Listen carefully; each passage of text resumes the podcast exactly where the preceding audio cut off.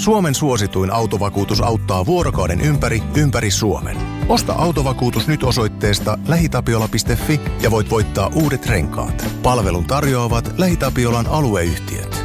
LähiTapiola. Samalla puolella.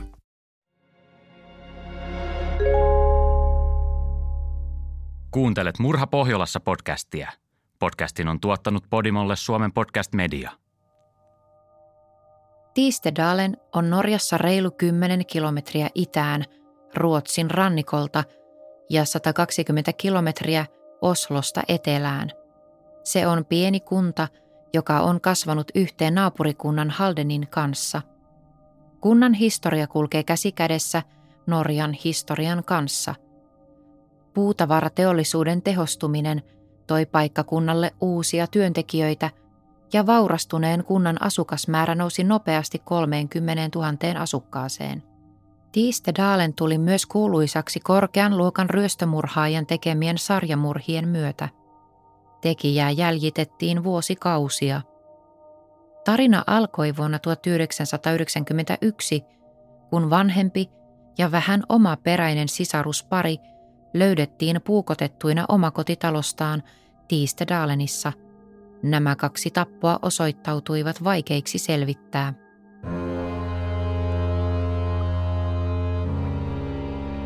Kuuntelet Murha Pohjolassa podcast-sarjaa, jossa käydään läpi Tanskan, Norjan, Ruotsin ja Suomen kuuluisimpia rikostapauksia.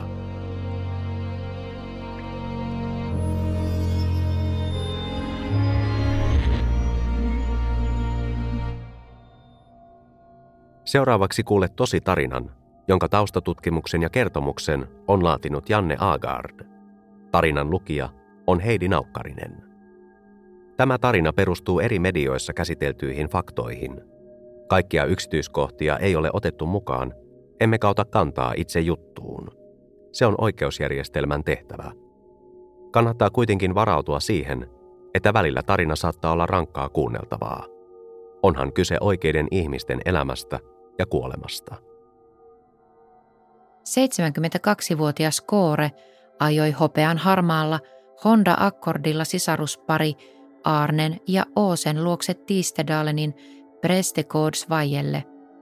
Hän oli ollut apteekissa ja tavalliseen tapaan hoitanut asioita myös sisarusparin puolesta. He harvemmin poistuivat kotoaan, koska Oose oli huono jalkainen. 4. syyskuuta 1991 oli rauhallinen ja poikkeuksellisen lämmin keskiviikko aamupäivä. Koore pysäköi Hondansa soratielle talon eteen ja koputti oveen. Kun ovea ei tultu avaamaan, hän tuttuun tapaansa astui sisään ja asetti apteekkipussin keittiön pöydälle. Siinä samassa hän huomasi, että keittiön lattia oli täynnä verta. Kun poliisi saapui hetken kuluttua, he löysivät 78-vuotiaan Oosen kuolleena keittiön lattialta. Hänen pikkuveljensä, 74-vuotias Arne, oli piilotettu aaltopeltilevyn alle puutarhaan. Molemmat oli tapettu useammalla puukon iskulla. Nämä tapot olivat erään hyvin väkivaltaisen vuoden alku Tiistedalenin asukkaille. Sisaruspari oli viettänyt hyvin hiljaista elämää eivätkä arjessa puhuneet kuin muutamien harvojen kanssa. Valtaosa lähialueen ihmisistä pitivät heitä vähän omituisina ja hyvin arkoina. Murhaa edeltävänä päivänä Arne oli ollut hammaslääkärissä uusimassa yhden suussaan olevan kruunun. Sillä aikaa Oose oli käynyt pankissa ja vaihtanut vanhaksi meneviä Norjan kruunuja upouusiin seteleihin – yhteensä 63 000 kruunua. Sisarusparilla oli tapanaan säilyttää kotona käteistä. Oose piti huolen rahoista ja sijoitti niitä pieniin tinarasioihin ympäri taloa. Hammaslääkäri- ja pankkikäyntien jälkeen sisarukset ottivat taksin ja palasivat kotiin. Oslon oikeuslääketieteellinen instituutti arvioi, että tapot olivat tapahtuneet päivää ennen Kooren vierailua, eli 3. syyskuuta, noin kahdeksan yhdeksän aikaan illalla. Rikosteknikot tutkivat talon millin tarkkaan ja heti huomattiin, että kodista oli varastettu rahaa ja arvoesineitä. Oosen edellisenä päivänä vaihtamat rahat olivat myös kadonneet. Tekijä oli jättänyt jalanjälkiä ympäri taloa ja kokoa 43 olevassa kengässä oli todella erikoinen kuvio pohjassa. Poliisit ottivat ylös yksityiskohdat ruumiin vierestä löytyneestä jalanjäljestä. Kengän merkin todettiin olevan Mefisto. Ne olivat raskaita, talvikäyttöön tarkoitettuja kenkiä, mikä oli hyvin erikoinen jalkinen valinta tuona päivänä, jolloin lämpömittari ylsi parhaimmillaan 30 asteeseen. Poliisin tutkijat lähtivät heti alusta alkaen tutkinnassaan useampaan suuntaan. Naapurit ja kauppiaat kuulusteltiin, odoteltiin teknisiä raportteja ja pyydettiin julkisesti ihmisiä soittamaan kaikista mahdollisista vinkeistä. Poliisille tuli paljon yhteydenottoja, mutta niistä ei kovinkaan moni ollut jatkotoimenpiteiden arvoisia. Murhapaikan lähistöllä oli sattunut pari muutakin murtovarkautta – muutamat henkilöt olivat nähneet punaisen Opel-merkkisen auton liikkuneen alueella murha-aikaan. Eräs lehdenjakaja kulki mandariinin oranssilla Opel Kadetilla ja häntä kuulusteltiin, mutta hänet poistettiin nopeasti epäiltyjen joukosta. Yhteensä 486 ihmisestä tuli ilmoitus ja heistä 75 kuulusteltiin. Poliisia kiinnostivat erityisesti henkilöt, jotka jo muutenkin olivat kytköksissä rikosmaailmaan. Koska Arnen ja Oosen luota oli varastettu arvoesineitä, poliisi etsi murtovarasta, kenties jotain huumeiden käyttäjää. Todistajat olivat nähneet kaksi paikallisista huumepiireistä tuttua miestä alueella, ja hekin olivat hetken aikaa epäiltyjä. Sitten poliisi löysi talosta sormenjäljen. Syttyi toive tapauksen selviämisestä. Sisarusparihan oli pääasiallisesti pysytellyt keskenään, joten talossa ei kauheasti käynyt vieraita. Sormenjälki osoittautui kuitenkin kuuluvan yhdelle miespuoliselle sukulaiselle. Rikosteknikkojen mukaan jälki oli kuitenkin kiistaton todiste siitä, että tämä mies – oli vierailut sisarusparin luona lähiaikoina. Miehen henkilöllisyys vuodettiin lehdistölle ja hänet pidätettiin samana päivänä. Häntä kuulusteltiin perusteellisesti ja pistettiin tutkintavankeuteen kolmeksi päiväksi. Hän ei ollenkaan ymmärtänyt poliisin teorioita ja kielsi kaikki syytteet. Hän kertoi käyneensä Oosen ja Arnen luona yli vuosi sitten – Lopulta hän romahti henkisesti täysin. Poliisi tajusi, etteivät he edisty mihinkään perheenjäsenen kuulusteluissa, eikä häntä vastaan ollut mitään muita todisteita kuin se yksi sormen jälki. Hänet vapautettiin ja poistettiin epäiltyjen listalta. Tässä välissä oikeuslääkärit tarkensivat kuolin aikaa 4. syyskuuta aamuun jolloin sisarukset olisivat kuolleet muutama tunti ennen kuin Koore tuli tuomaan apteekkiostoksia.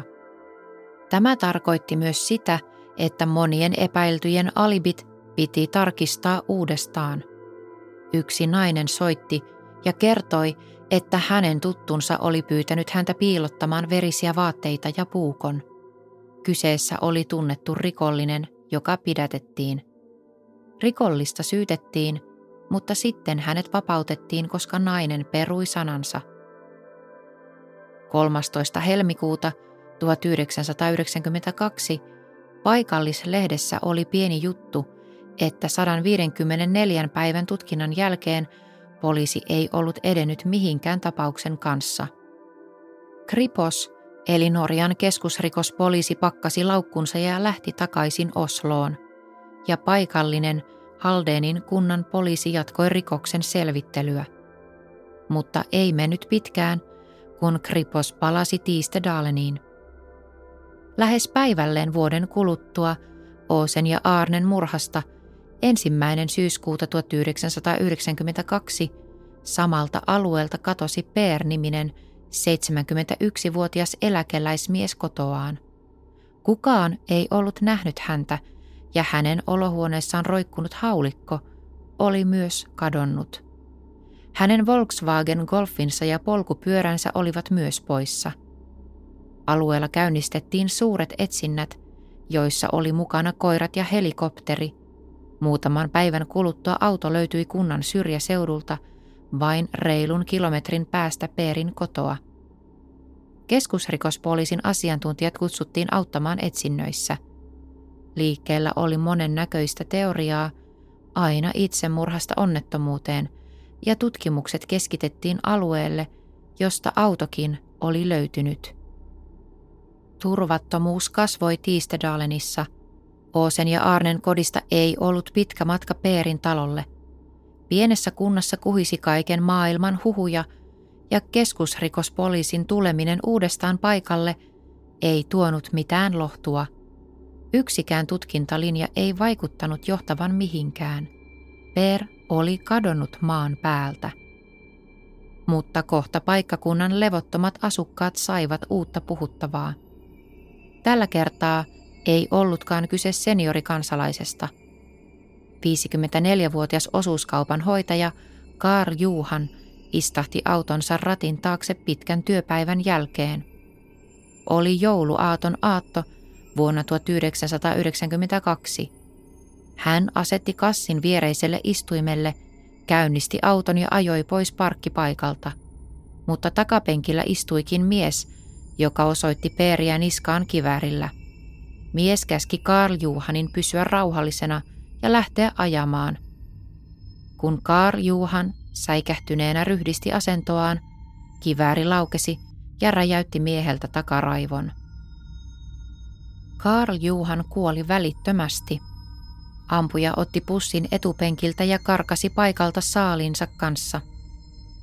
Tunnollinen osuuskaupan hoitaja – oli muutamaa tuntia aiemmin ollut pankissa tallettamassa päivän 70 000 kruunun ennätysliikevaihdon voiton, sillä hän ei halunnut pitää niin paljon käteistä kaupassaan joulun yli.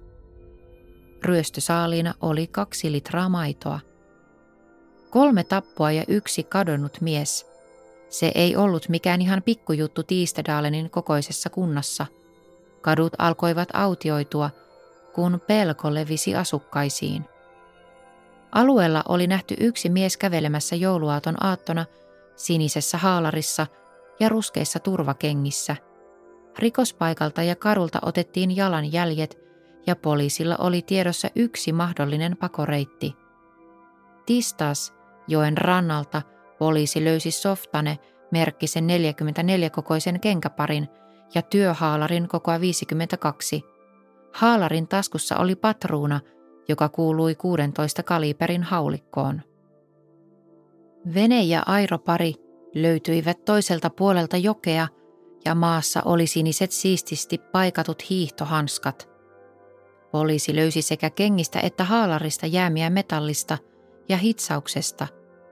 Poliisin teoria oli edelleen, että tekijä oli paikallinen tai ainakin tunsi alueen hyvin – ja mies oli osan pakomatkaa käyttänyt polkupyörää. Ballistinen tutkimus toi vahvistuksen. Haalarista löytynyt panos täsmäsi vuotta aiemmin tapahtuneen Halden Sparekasse pankin selvittämättömän ryöstön aseeseen.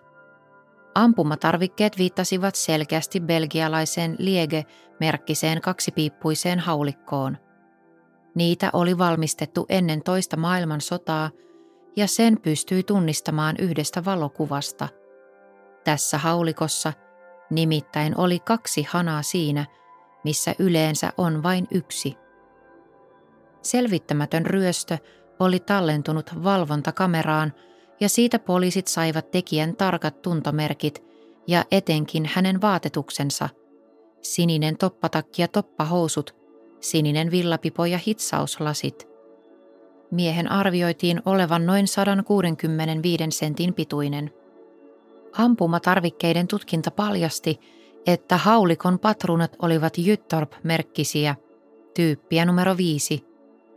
Ne oli valmistettu Ruotsissa ja nämä kaksi patruunaa olivat peräisin samasta syyskuun 1991 erästä, eikä niitä ole koskaan ollut myynnissä Norjassa, vaan ainoastaan Ruotsissa ja Tanskassa. Tämä oli käänteen tekevää tutkimuksen kannalta ja kohta ilmaantui uusia ja ratkaisevia johtolankoja. Maaliskuussa eli kolme kuukautta pieleen menneen ryöstön jälkeen kaksi pikkupoikaa pelasi jalkapalloa Tiistedalenissa aika lähellä Peerin taloa. Toinen pojista lähti noutamaan kompostikasaan lentänyttä palloa ja hän näki mullassa rannekellon. Hän kumartui nostamaan sen ylös ja kellon mukana tuli käsi tai se, mitä siitä oli jäljellä. Peerin ruumis oli kompostissa – se oli alkanut jo mätänemään kompostin keskellä. Hänestä löytyi useampi puukon isku kaulasta, mutta ruumiin huonosta kunnosta johtuen kuolin ajan kohdasta oli vaikea sanoa mitään. Sisarusparin ryöstömurhan, epäonnistuneen ryöstön ja Peerin murhan välillä oli niin paljon samankaltaisuuksia, että poliisi jahtasi nyt vain yhtä tekijää. Tästä järjestettiin suuren luokan lehdistötilaisuus – 31. maaliskuuta. Samalla he kertoivat lukuisista jäljistä ja pankkiryöstön videosta. Paikallisilta asukkailta alkoi tulla vihjeitä tulvimalla. Useat mainitsivat erään naapurin, josta Per oli kertonut monille, sillä hänellä oli tunne, että tämä naapuri valvoi häntä. Sama mies myös omisti juuri sen tyyppisen kaksipiippuisen haulikon – jota oli käytetty Halden Sparekasse pankin ryöstössä. Eräs toinen todistaja oli tunnistavinaan, että pankin videolla kuultu ääni olisi hänen perheenjäsenensä ääni. Nyt poliisin listalla oli neljä tekijäksi sopivaa miestä. Ensimmäisenä listalla oli 54-vuotias perheen isä Roger Haaklund, kuolleen eläkeläisen naapuri. Poliisi lähti tutkimaan tarkemmin Roger Haglundia. Hänen tapauksessaan oli nimittäin useampi asia, joka herätti kysymyksiä.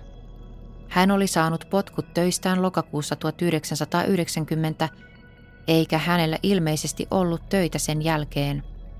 Mutta vuonna 1993 hän eli ja kulutti entiseen tapaansa, remontoi perheen kotia ja hänen BMWnsä oli aina hyvin huollettu. Vähän ennen potkuja hän oli pantanut talonsa yli 850 000 kruunun edestä ja laskut alkoivat kasaantua. Roger oli varakkaiden kristittyjen vanhempien ainoa lapsi, joka oli kasvanut Tiistedalenissa. Lapsena hän kävi yksityiskoulua ja toimi äitinsä pienen ompeluyrityksen juoksupoikana – hän oli muun muassa useamman kerran toimittanut tilauksia sisarusparille Ooselle ja Arnelle. Hän ajautui usein tappeluihin koulun pihalla. Sanomista tuli siitä, kun hänellä oli niin hienot vaatteet ja hänellä oli paljon enemmän rahaa käytettävissään kuin koulukavereillaan. Hänen nuoruusaikansa meni hanttihommissa ja poikien kolttosissa. Hän teki töitä kuljettajana, mutta sai potkut varastamisen vuoksi. Hän oli vasta 20, kun hän meni naimisiin ruotsalaisen tytön kanssa ja he saivat nopeaan tahtiin kolme lasta. Hänen aiemmilla työkavereillaan ei ollut hänestä mitään hyvää sanottavaa, eikä myöskään naapureilla, jotka kuvailivat häntä ärsyttävänä puuhamiehenä. Selän takana häntä kutsuttiin kadun kunkuksi. Saatuaan vahvistuksia lukuisiin aihetodisteisiin, poliisi lopulta pidätti Rogerin aikaisin aamulla 30. huhtikuuta hänen vaimonsa syntymäpäivänä. Lehdistö sai jotenkin tietää, että tapaukseen oli vihdoin löydetty epäilty ja muutamat toimittajat olivat käyneet Haglundin kotona aamulla saadakseen kommentit tuoreeltaan ennen poliisin tuloa. Roger vietiin poliisilaitokselle – jotta häntä voitiin kuulustella kuudesta ryöstömurhasta. Uhreina olivat Oose ja Arne, osuuskauppias ja naapuri Per. Tämän lisäksi oli kaksi tappoa, jotka oli kytketty tutkintaan sillä Göteborissa oli vuonna 1990 tapahtunut vanhemman avioparin Ulofin ja Vendelan ryöstömurha, joka oli edelleen selvittämättä. Göteborg sijaitsee 190 kilometriä etelään Tiistedalenista ja sinne ajaa reilu pari tuntia. Rogerin vaimo oli ruotsalainen ja hänen appivanhempansa asuivat toisella puolella rajaa Strömstadissa, joka oli vain 10 kilometrin päässä Tiistedalenista. Siksi poliisit tutkivat sekä Rogerin asunnon Norjassa että hänen asuntovaununsa, joka oli appivanhempien suurella maatilalla. Tutkinnan aikana appiukko mainitsi, että Rogerilla oli ilmeisesti jotain varastoituna myös ladossa. Heinäkasoista poliisi löysi sinisen diamant-merkkisen polkupyörän osia. Pyörän runkonumero tarkistettiin ja pyörä osoittautui kuuluvan tapetulle Peerille. Norjan kaikkein kokeneimmat rikostutkijat, eli keskusrikospoliisi Kriposin miehet, tulivat kuulustelemaan Rogeria. Kovat ammattilaiset paneutuivat asiaan. Rogerilla oli mukanaan asianajajansa. Hän vaikutti yhteistyöhalukkaalta ja asiansa osaavat rikostutkijat saivat pikkuhiljaa luotua luottamuksellisen vaikutelman.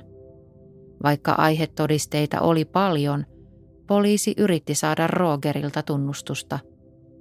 12. toukokuuta, kun kuulustelumyllyä oli pyöritetty pari viikkoa, Roger ilmoitti, että hän on valmis tunnustamaan. Poliisille oli selvää, että Rogerin elämäntyylillä hänen oli pakko olla korviaan myöten veloissa. Neljän ryöstömurhan, pankkiryöstön ja epäonnistuneen osuuskauppian ryöstön takana oli kaikissa sama motiivi, raha. Mutta Rogerilla oli toinenkin selitys murhille. 20. toukokuuta hän kertoi yksityiskohtaisesti Oosen ja Arnen taposta. Oose oli ilmeisesti kutsunut Rogeria lellityksi pikkupaskiaiseksi silloin aikoinaan, kun hän toimi äitinsä juoksupoikana – Yhtäkkiä hän oli keksinyt, että naisen piti pyytää sitä häneltä anteeksi. Rogerin oman tunnustuksen mukaan siinä kävi niin, että hän menetti hermonsa ja raivoissaan puukotti naista veitsellä, joka sattui olemaan keittiön pöydällä. Sen jälkeen hän penkoi huushollin ja etsi arvoesineitä. Silloin Aarne näki hänet. Roger puukotti hänetkin kuoliaaksi raahasi hänet puutarhaan ja piilotti ruumiin aaltopeltilevyn alle. Hänen vastakkaisen naapurinsa Peerin tappo oli sekin haukkumisen syytä. Heillä oli ilmeisesti ollut jonkinlainen naapuririita. Roger oli mennyt Peerin tontille ja tallonut hänen vihannespalstansa pilalle, jonka jälkeen Peer kutsui Rogeria saatanan pankkiryöstäjäksi. Se sai Rogerin sapen kiehumaan – ja hän puukotti Peerin kuoliaaksi puukolla ja porakoneella. Sen sijaan osuuskaupan pitäjän tappo oli vahinko, Roger sanoi. Hänen ei ollut tarkoitus ampua tätä miestä, mutta kun mies oli ryhdistäytyessään tönäissyt auton istuinta taaksepäin, haulikko oli lauennut vahingossa. Roger teki erilaisia tunnustuksia, jotka hän sitten myöhemmin veti takaisin – Tutkinnan aikana hän luki lehdestä toisesta rikosasiasta, joka siihen aikaan sai paljon palstatilaa. Siinä jutussa Edgar Antonsen niminen tappaja ja raiskaaja oli tehnyt itsemurhan. Nyt Roger yhtäkkiä alkoi syyttää kaikesta Edgar Antonsenia, jota ei tietenkään enää voitu kuulustella.